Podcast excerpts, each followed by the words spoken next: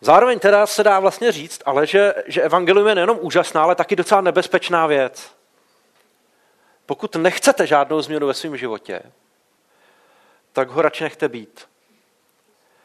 Eh, ale pokud se chcete ve svém životě dát tou nejúžasnější a nejsmysluplnější cestou, eh, kterou teda ale nikdy nebudete mít úplně pod kontrolou, protože nevíte, kam vás ta cesta zavede,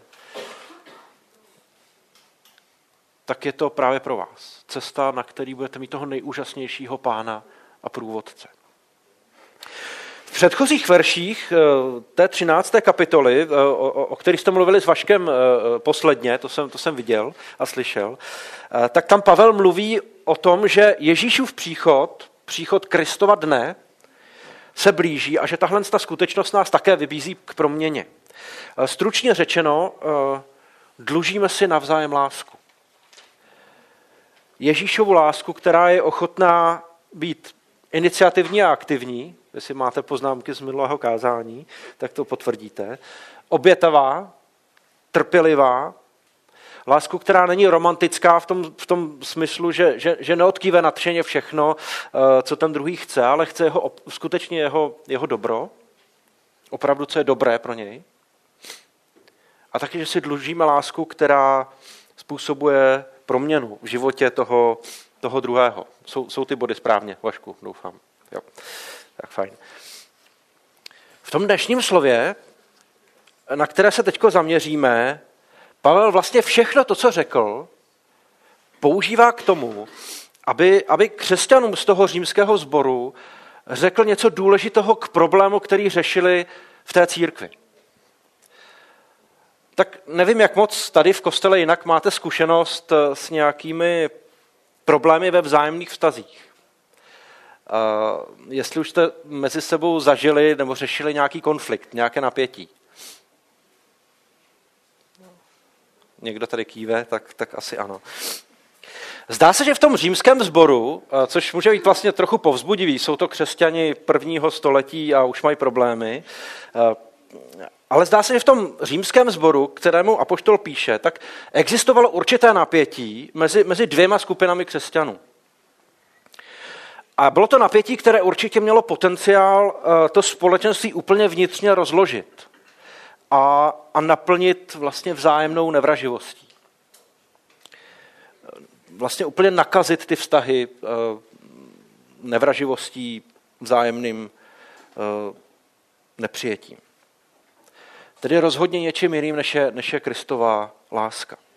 Jak uvidíme za chvilku, eh, jedni v tom společenství měli sklon druhé vlastně tak jako sebevědomně zlehčovat, dívat se na ně jakoby z vrchu, a ti druzí zase odsuzovali ty první. Takže docela slušně třaskavá směs. Že to byl problém nejspíš vážný, ukazuje eh, konec konců i to, že mu Apoštol věnuje vlastně celou 14. a ještě půlku 15. kapitoly. Tak já se dneska zaměřím jenom na první eh, čtyři verše eh, té, té kapitoly 14. To znamená, že si teda neřekneme všechno, co Apoštol Pavel říká k tomu problému.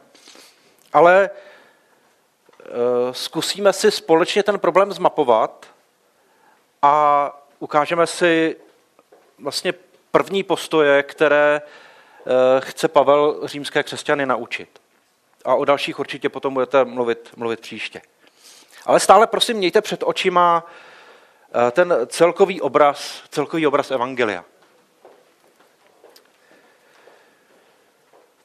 Takže první verš, nebo já možná přečtu eh, všech, všechny ty čtyři verše, verše najednou. Slabého, 14. kapitola. Slabého ve víře přijmejte, ale ne proto, abyste posuzovali jeho názory. Někdo věří, že může jíst všechno, slabý však jen jí zeleninu. Ten, kdo jí, nech nezlehčuje toho, kdo nejí, a kdo nejí, nechť nesoudí toho, kdo jí. Vždyť Bůh ho přijal. Kdo si ty, že soudíš cizího sluhu? Pro svého pána stojí nebo padá a on bude stát, neboť pán je mocen ho postavit. Takže první verš. Slabého ve víře přijmejte, ale ne proto, abyste posuzovali jeho názory. To nás možná překvapí. Pavel tady možná trochu nečekaně, po celém tom úžasném obrazu Římanům, eh, začne mluvit o lidech slabých ve víře. A vedle toho tedy o těch, co jsou silní. Co ti myslí? Eh, to řecké slovo, které se tu překládá jako názory, může znamenat co si jako úvahy, myšlenky, ale taky sporné věci nebo diskutabilní otázky.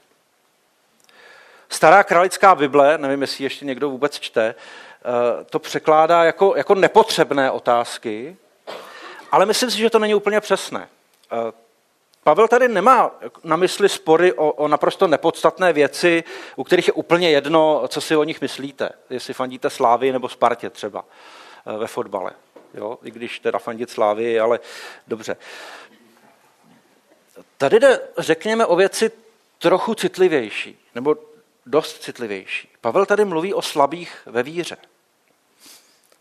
A pak zmiňuje i ten konkrétní příklad. Někdo věří, že může jíst všechno, slabý však jí jenom zeleninu.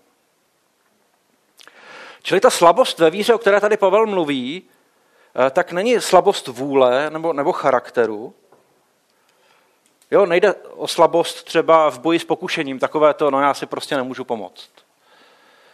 Eh, to by Pavel asi neříkal, neřešte to. Láska, o které jsme mluvili, když někdo, řeší, tak, když někdo hřeší, tak láska eh, nás má vést právě k tomu, abychom, ho, abychom mu to laskavě a otevřeně řekli, že to je hřích to, co dělá. Netýká se to asi ani slabost, nebo určitě asi slabosti víry ve smyslu poznání, že spása je jenom díky Kristu, jeho milosti skrze víru. V tomhle prostě boží slovo žádnou nějakou různost možností nenechává. A pokud někdo věří, že si boží přijetí musí nějak odpracovat nebo, nebo zasloužit, pak prostě naopak musíme vynaložit poměrně velkou energii na to, abychom mu pomohli chápat, že, že to tak není. Že žijeme jenom díky Kristu a jeho milosti. Musíme vynaložit velkou energii a, a, a velký kontakt s ním, abychom mu pomohli pochopit Boží milost. Tady jde o slabost v přesvědčení, že víra umožňuje dělat některé věci. Jde o to, že ten slabý bratr nebo, nebo sestra vlastně nemá takovou, řekněme, svobodu svědomí některé věci dělat. Nebo jinak, eh, ten slabý se cítí být ve svém svědomí vázán eh, i ve věcech, eh, ve kterých nám boží slovo prostě nechává svobodu. Kde nedává nějaké jasné příkazy, jak, jak jednat. Cítí se být ve svém svědomí, ten slabý se cítí být ve svém svědomí zkrátka vázán eh, pravidly, na kterých z hlediska božího slova nezáleží, nebo které nejsou podstatné. Připomínám, že to nejsou, nejsou to státní zákony, o tom jste mluvili v, ve 13. kapitole, eh, tam je, je to jinak, ale k tomu se nebudu vracet. O co šlo konkrétně v tom, v tom římském sboru, když tam, když tam Pavel zmiňuje slabé ve víře, kteří jedí jenom zeleninu, nebo o kus dál o nich říká, že, že, že zachovávají určité dny jako, jako důležitější nebo, nebo svaté. Myslím, že když vezmeme eh, v úvahu vlastně celý ten kontext té 14. a 15. kapitoly a vlastně i celého toho listu Římanům, proto je vlastně důležité taky mít vlastně pořád před očima celý ten, celý ten obraz. Eh, když vezmeme v úvahu dobře ten, ten kontext, tak je nejlepší tomu, o čem tady Pavel mluví, rozumět tak, že ti slabí ve víře byli v tomhle tom případě křesťané židovského původu kteří zkrátka ve svém svědomí, protože v tom vyrostli a byli, byli prostě na to celý život zvyklí, kteří ve svém svědomí dál zachovávají, nebo jsou zvyklí zachovávat židovská ustanovení ohledně dietních předpisů a zachovávání různých dnů. Čili t- jsou to ti, kteří se cítili ve svém svědomí být vázáni starozákonními ustanoveními o dietních předpisech, Eh, o čistých a nečistých živočiších, eh, eh, o čistých a nečistých pokrmech. Čili nejde vlastně o to, že by to byli vegetariáni v tom dnešním slova smyslu, jde tam prostě o něco, o něco jiného.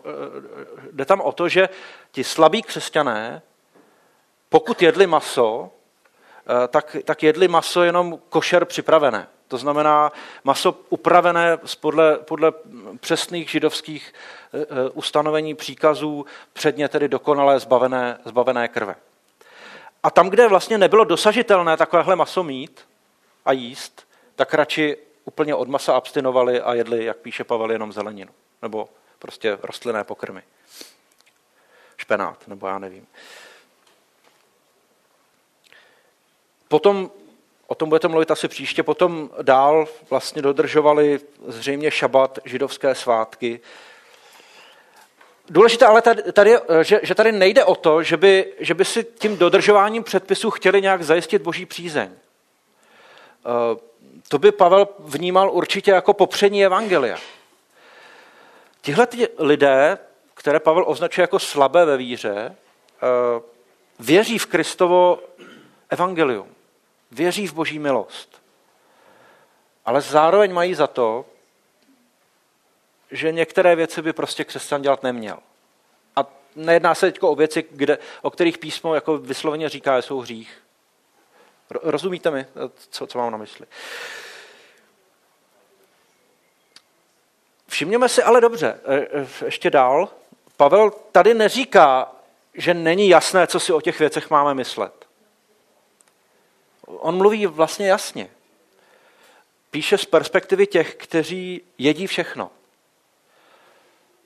Sám je vlastně taky konec konců křesťanem židovského původu, ale evangelium ho osvobodilo od těch předpisů, které v Kristu ztratili platnost.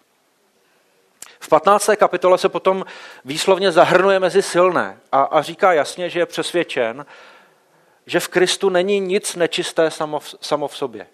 No, nebo samo o sobě. A že Boží království není v tom, co jíme a pijeme, ale ve spravedlnosti, pokoji a radosti z Ducha Svatého. Čili věc jídla a zachovávání dnů jsou z hlediska Evangelia podle Pavla nepodstatné. Zároveň Pavel ale vnímá, a to je vlastně jakoby ten skrytý dynamit v tom společenství, Zároveň Pavel vnímá, že ne všichni už dospěli k téhleté svobodě. V těch nepodstatných věcech z hlediska Evangelia. Tomu, kdo něco pokládá za nečisté, říká pak ve, čtvrté, ve 14. kapitole dál, je to nečisté. A říká tam na konci té 14. kapitoly, že každý by měl jednat podle toho svého přesvědčení, podle té své víry. Protože cokoliv není z víry, je hřích. Čili i když jste vázáni pravidly, o věcech, které nejsou z hlediska evangelia, nepod, eh, nejsou z hlediska evangelia podstatné, měli byste jednat podle toho, čím jste vázáni ve svém svědomí. Tak nevím, předpokládám asi, eh, ale můžu se mílit samozřejmě, ale, ale myslím, ne, nejsem si jistý, jestli jste někdy tenhle konkrétní příklad eh, nebo případ, jestli to někdo někdy z vás řešil, nebo jestli jste to řešil jako společenství, dost, dost o tom pochybuju že byste řešili vázanost ve svědomí z hlediska starozákonních dietních předpisů. Nevím, jestli někdo vysloveně se cítí vázán ve svém svědomí, že třeba nebude jíst vepřové burgery nebo něco podobného, nebo stejky. Ale myslím si, že je tu možné vidět zatím určitý širší princip. Slabí křesťané jsou tu ti, kteří mají tendenci prosazovat a nahlížet nepodstatné, řekněme spíš kulturní eh, nebo obřadní zvyky, jako něco, co je pro křesťanskou zralost naprosto zásadní nebo, nebo rozhodující. Nebo do, dokonce, co je nějak důležité, aby, aby nám prostě pán Bůh žehnal. Jo, pokud si dáte ten vepřový steak, tak vám pán Bůh nebude žehnat, protože prostě se to nemá. Nebo vás nebude používat dostatečně ve své službě, budete nějakým způsobem limitovaní duchovně. Tak si můžeme položit otázku, co, co to může být dnes? Eh, jaké podobné eh, jako představy to můžou být dnes? Nebo v jakých oblastech jako se může křesťan cítit být tak vázán nějakými představami, předpisy, něčím, v čem vyrostl. Teď mluvíme pořád o těch nepodstatných věcech, doufám, že si rozumíme. Eh, takže má tendenci na druhé, eh, kteří tím vázaní nejsou a jsou svobodní, eh, nahlížet jakoby svrchu. Možná to může být třeba konzumace alkoholu, užívání alkoholu. Znám spoustu amerických křesťanů, pro které absolutně nemyslit, já teda doufám, že soudím podle včerejšího zastavení na pivu, že Eh, že, že u vás ne, že nejste zbor, ve kterým se nesmí pít alkohol. Ale znám, znám americký křesťany, asi v Česku úplně moc ne, v Česku to úplně moc nejde, eh, kteří jsou přesvědčeni, že, že křesťan nesmí pít alkohol a dokonce i večeře páně musí být jenom nealkoholická. Nebo eh, jaký se používá biblický překlad. Zase prostě znám zbory, který mají vysloveně ve vyznání víry, že jediný správ, v Americe, teda, že jediný správný překlad je King James Version, to je překlad ze 17. století. A, a pam, pamatuju si ještě, protože už něco pamatuju, eh, že když vyšel ekumenický překlad, tak lidi, kteří vyrostli na kralickém překladu, prostě najednou měli pocit, že to je něco úplně, úplně jako mimo. Že, že vlastně číst ekumenický překlad je, je vlastně strašná ztráta a že, že, že bychom měli mít ten překlad z toho 16, 17. Eh, století. Může to být eh, třeba otázka oblékání. Jako v čem se chodí v neděli do kostela?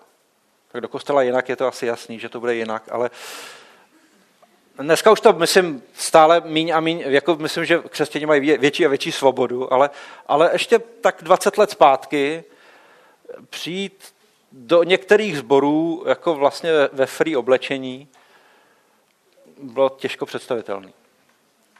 Nebo otázka používání kosmetiky třeba. Eh,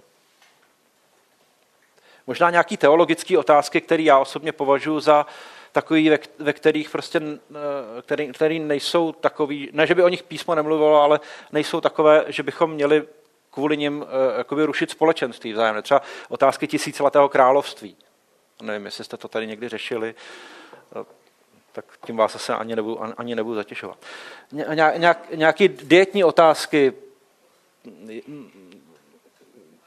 životosprávy, třeba co, co křesťan jíst může a co, co by neměl. Možná způsob křtu. Já jsem viděl, nevím, jestli na YouTube nebo na našem webu, že používáte svatý sud Eh, tak mně se to hrozně líbí, ale asi bych si dovedl vybavit křesťany, který, kterým by tenhle způsob křtění připadal eh, jako přejmenším na hraně. Jo? Já, já proti tomu vůbec si mně se to fakt líbí a přijde to jako skvělá věc. I ten způsob, jak to děláte, se mi vlastně líbí hrozně. Asi by se dalo mluvit ještě o dalších věcech, různé, různý vztah třeba ke světské kultuře, jako co křesťan smí číst, na co se smí koukat. Eh, jo, samozřejmě pak můžeme už mluvit o nějakých rozměrech, kde třeba daný literární nebo, nebo filmový dílo už potom eh, jako je velmi těžký odolat pokušení. Jo? Ale, ale, ale znám křesťany, který mají jako velmi úzký svědomí v tom smyslu, že jako tohle nikdy. Prostě tohle by křesťan neměl. A pokud čteš tuhle knížku, no tak se s tebou modlit nebudu. Pavel počítá, že existují věci, ve kterých s ním všichni nebudou souhlasit a ve kterých není důležité, aby všichni měli stejný názor. Jak ale asi potvrdíte i z vlastní zkušenosti, to prostě není úplně jednoduché. Vzájemně vycházet v, v takové situaci, prostě mít dobré vztahy. Proto Pavel Římanům i nám klade na srdce, abychom si osvojili důležité nové postoje. Postoje, které budou vycházet z Kristovy lásky. Právě z té lásky, kterou dlužíme sobě navzájem. Abychom se zbavili postojů, které jsou v tom daném názorovém nastavení sice přirozené, asi každému z nás, ale které působí na ty vzájemné vztahy rozkladně. Třetí verš. Ten, kdo jí, nechť nezlehčuje toho, kdo nejí, a kdo nejí, nechť nesoudí toho, kdo jí. Tedy ti, kdo jsou silní, se nesmí vymezovat vůči těm slabým, jako kdyby jim byli nějak nadřazení. Často to tak bývá, že ano? Prostě jsme-li silní ve smyslu té evangelijní svobody, prostě víme, že tyhle věci můžeme, tak se můžeme cítit nějak celkově zralejší, duchovně dál, pokročilejší, pokročilejší ve víře, moudřejší, než ti, kteří nemají tuhle svobodu.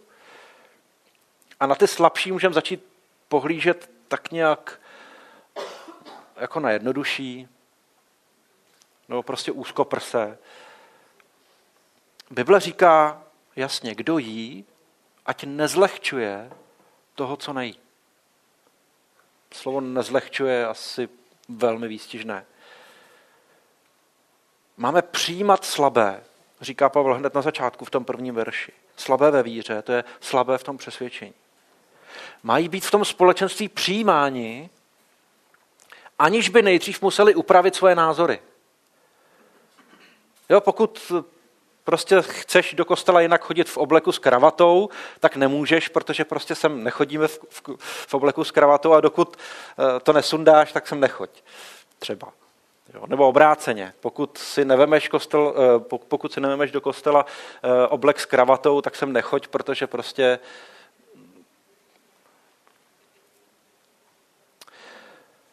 To řecké slovo pro přijmejte dokonce znamená víc než jenom tak jako akceptovat chladně pokrčením ramen, co se teda dá dělat. A to, řecké slovo obsahuje vlastně hlubokou vřelost, laskavost, opravdový lásky.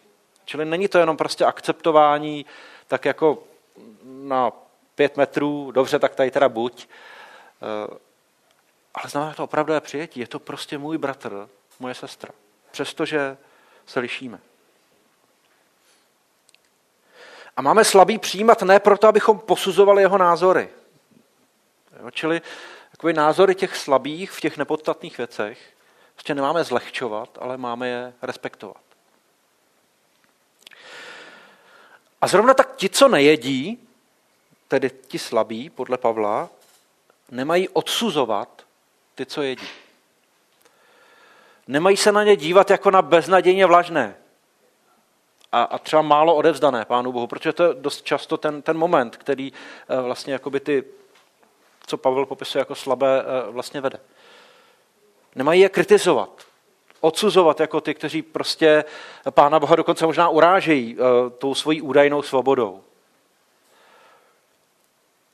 Nemají se na ně dívat jako na ty, kteří jsou ve vážném duchovním nebezpečí.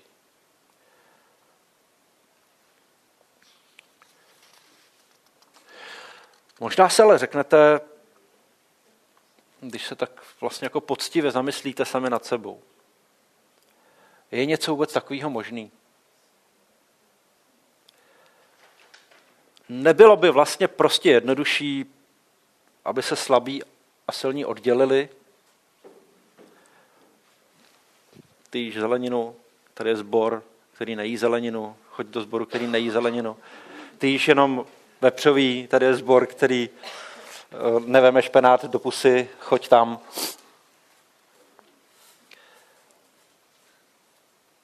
Nebylo by to jednodušší?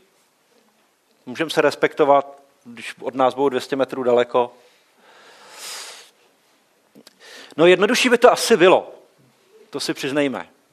Jenomže už by to nebyla Kristova církev. Máme být chválou Kristovy slávy. A Ježíš zjevuje svoji slávu ne tam, kde jednáme jenom podle svých přirozených sklonů a, a vlastně vztahových preferencí. Jenom podle toho, co nám je sympatické, v čem nemusíme nic obětovat, kde není potřeba vynaložit žádnou trpělivost. Protože prostě to vždycky funguje. Budete-li milovat ty, co milují vás, jaká vás čeká odměna, říká pán Ježíš. Náš pán zjevuje svoji slávu, slávu svojí milosti a lásky tam, kde milujeme a přijímáme. I když to jde jakoby proti srsti tomu, co je pro nás přirozené a co je nám sympatické.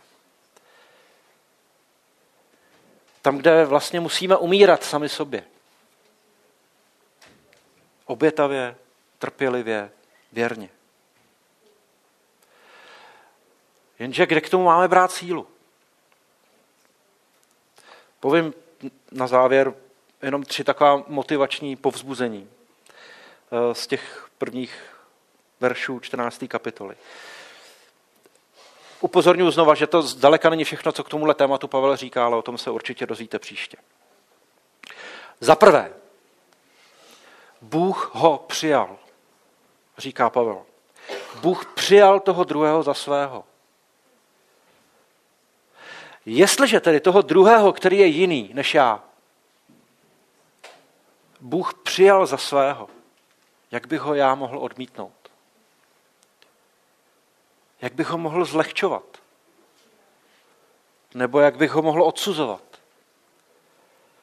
Když se z boží milosti připustím, když to, když, to, když to přijmu hluboko do srdce, že Bůh přijal mého bratra, že stejně jako mě ho ospravedlnil, přijal ho z milosti skrze víru jako dostatečného a spravedlivého, jako dostatečného a spravedlivého v božích očích, pak ten můj přirozený sklon dívat se na toho druhého jakoby skrz prsty, nebo ho dokonce srážet, odsuzovat, pak se ten můj přirozený sklon začne měnit a vlastně se začne vytrácet.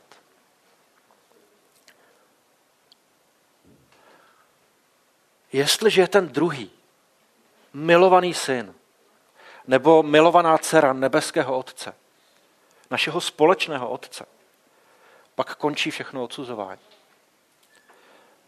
V 15. kapitole 7. verši pak Pavel řekne, proto přijmejte jeden druhého, tak jako Kristus k slávě Boží přijal vás.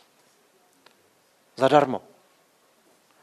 Z pouhé, nekonečně štědré milosti a naprosto nezasloužené lásky. Za druhé, kdo si ty, že soudíš cizího služebníka, říká Pavel. Pro svého pána stojí nebo padá. To je důležité. My nejsme pány druhých. Rádi bychom byli, přiznejme si to. Dost často třeba v manželství to bývá problém. Prostě je to souboj, kdo bude panovat. Prostě nejsme pány druhých křesťanů. To místo už je obsazeno. Pokud chcete být pánem vašeho bratra nebo sestry, máte smůlu. Nejsou to naši sluhové nebo služebníci. A my je taky nebudeme soudit. Je tu jenom jeden soudce a jeden pán, a to je Kristus. A ten má moc, jak říká Pavel, ten má moc dát, že jeho služebník obstojí. Dokonce i když my o tom pochybujeme. A za třetí, to Pavel tedy říkáš od sedmého verše, čím, čímž vás teď možná navnadím na příště. Ta, ta 14. a 15. kapitola jsou fakt, fakt šťavnatý. I když je to docela takový zvláštní problém, ale, ale nikdo z nás nežije sám sobě, říká Pavel, a nikdo sám sobě neumírá. Neboť žijeme-li, žijeme pánu, umíráme-li, umíráme pánu. Ať tedy žijeme či umíráme, patříme pánu. Nejsme tu sami pro sebe. Jsme tu pro Kristovu slávu a pro lásku k druhým lidem. Můj život už nepatří mně. To, když se připustím až do morku kostí, když tyhle myšlence dovolím, aby prostoupila úplně celý můj život, každou tu jednotlivou oblast, ve který, ve který žiju, že můj život už nepatří mně, ale Kristu, tak to úplně změní moje nahlížení na spoustu věcí. Můj život už nepatří mně, váš život už nepatří vám, tvůj život už nepatří tobě. Patří Kristu. Ježíš nás vykoupil svou obětí, aby z nás tvořil svůj nový lid. Nejenom prostě nějaký společenství, kterým se všichni mají dobře, protože prostě všichni vlastně fandějí eh, Spartě, eh, všichni se mají dobře, protože si všichni rozumí a jsou si tak nějak vzájemně sympatičtí. Ale nový lid, který bude žít z Kristovy lásky. Nové společenství. Společenství lásky, na kterém bude vidět a z něj už vlastně bude cítit nebe. Tady a teď. I v těch souvislostech úplně nenebeských. Vlastně kus božího království tady a teď. Byť stále nedokonale a jenom jakoby předběžně. Nepatříme sami sobě. Už nyní má na nás být vidět. Má to vidět svět okolo nás, že Kristova láska má moc zachránit a proměnit celé stvoření. A tak dovolme těmhle skutečnostem, dovolme evangeliu, které Pavel káže od prvního verše Římanům. Dovolme evangeliu, dovolme Kristu, jeho lásce a milosti, aby nás takhle proměnili. A svět kolem nás bude moct cítit a vidět a zakoušet, že stojí za to Kristu patřit, že stojí za to mu dát život, že má moc proměnit celé stvoření, celý vesmír. Amen. Já se budu modlit na závěr.